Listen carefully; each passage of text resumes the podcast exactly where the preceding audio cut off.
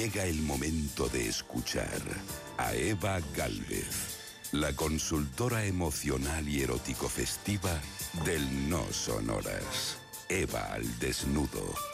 Eva Galvez, muy buenas madrugadas. Muy buenas madrugadas, mi querida Gemma Ruiz. Isa Blanco, oyentes y mi Sergio Monforte, que si hay alguien que en este país o en el extranjero sabe de teclas, ese es él.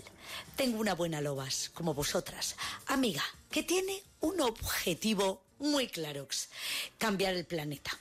No sé si se le habrán ido los bajos al garete.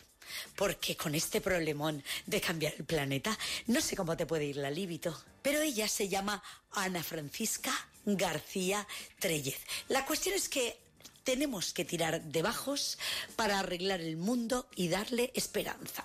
Hemos salido esta mañana de Onda Cero Marbella, donde la gran Concha Montes nos ha hecho una entrevista magnífica, un trabajo encomiable, encomiable, de hable. A mí eso siempre me suena apetito.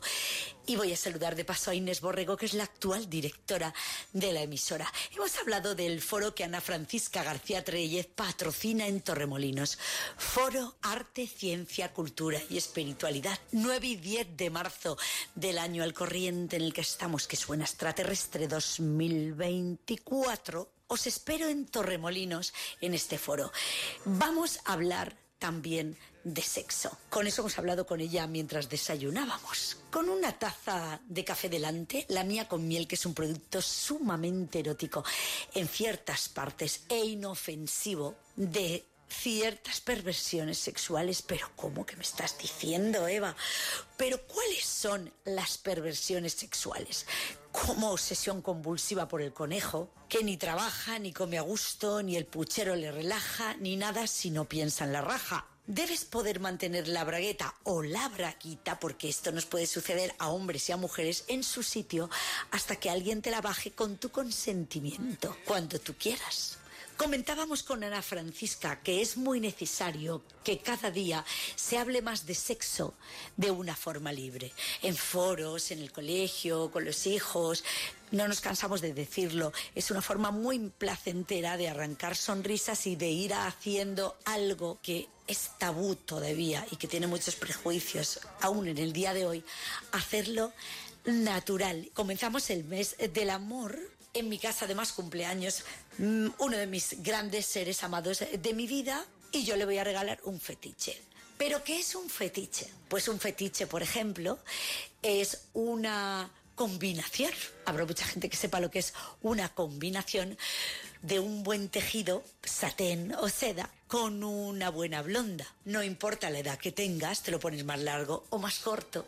Es precioso que en este día, mes del amor, pues te regalen o no te regales una con una batita juego, unos ligueros, a mí me encantan, un sujetador en los eh, shop, yo recomiendo picante. Todas tenemos en, y todos, ya todos también pueden tener en el armario unos zapatos de tacón, de aguja, que aunque te los pongas cinco minutos, pues un pinchacito de esto, así un pelín de, ay, que hoy mando yo. Queridos oyentes, esto no es de ser pervertidos, es de estar vivos. Luego hay otros problemas que, como he dicho antes, tienen que resolverlos porque solo hay una vida y cuanto más tiempo estén sufriendo, menos tiempo están sintiendo placer.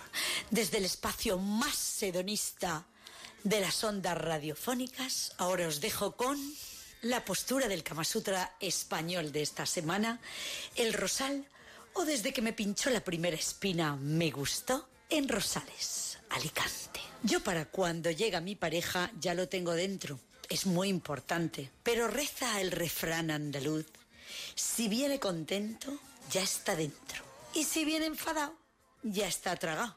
Esto lo interpreto yo, bueno, lo interpretan ustedes como quieran. Pero vamos que algo se metían para adentro, eso se oye enseguida, de seguida. Me encanta de seguida porque mi abuela cordobesa de Baena, Córdoba, decía de seguida. Y es cierto, porque es de seguida lo que os estaba contando, os voy a contar otra cosa. Las relaciones sexuales de la tortillita, que ahora en el plano sexual tiene varias acepciones, son de la posguerra. Una señora muy importante, como todas las señoras de este mundo, me ha dejado que cuente su historia de la tortillita de jamón que contra un árbol experimentaron ella y su prima, la concha, que su madre ni la de Concha se enteraron porque ella me dijo que imagínate en aquella época si alguien las pilla y se llega a chivar o alguna cosa. En la nuestra, pues yo creo que si nos pillan por ahí metiéndonos manos en los parques así como muy no sé qué, no sé qué pasa.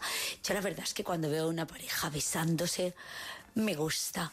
Lo del achucheo callejero, mejor buscar un sitio a buen recaudo, como hicieron Concha y Ana. Concha le dijo, ven Ana, detrás del rosal. Y esa fue su perdición. Ir. Sobre el tronco de un árbol con una gran copa, Concha se abalanzó sobre Ana besándola como una posesa, con una lengua ávida de emociones. Eran sus primeros besos. Para mí, dice Ana, mis primeros besos húmedos. Dice que al principio le dio mucha vergüenza e intentó retirarse del cuerpo y salir corriendo, pero la prima la retenía metiéndole la pierna y su muslo magro, que los tenía ni bien magros sin ir al gym. Trabajaban de jornaleras. Contó ella que se vayan a creer algunos que se ha inventado el mundo sexual ahora. Por eso ella ha querido compartir desde su libertad su historia con nosotros. Ellas siguieron metiéndose los dedos. Dice que después no más nunca le ha pasado porque ella le pasó, bueno, pasó aquello y luego se casó y su vida sexual ha querido compartir que es un desastre. Lo de los dedos, nada. Tampoco lo de lamer, su Pepe, no. Ni vamos, ni cuando lo he intentado un poquito, se parecía a lo que le hizo su prima, para nada. Sin embargo, lo que más le gustó es fue cuando al hacerse hacia atrás un poco como ah, cuando ella estaba jugando con sus dedos por sus pequeñas aureolas, se pinchó en el culo con el rosal. Ah, y dice que aquello le dio un no sé, un porqué, un algo, ese dolorcillo y los dedos y lo de las aureolas, que se le mojaron las braguitas corriendo y hasta el día de hoy dice que se acuerda y se moja. Gracias Ana por compartir con todos, pues suban que les llevo y España os quiero. You gotta go and get angry at all of my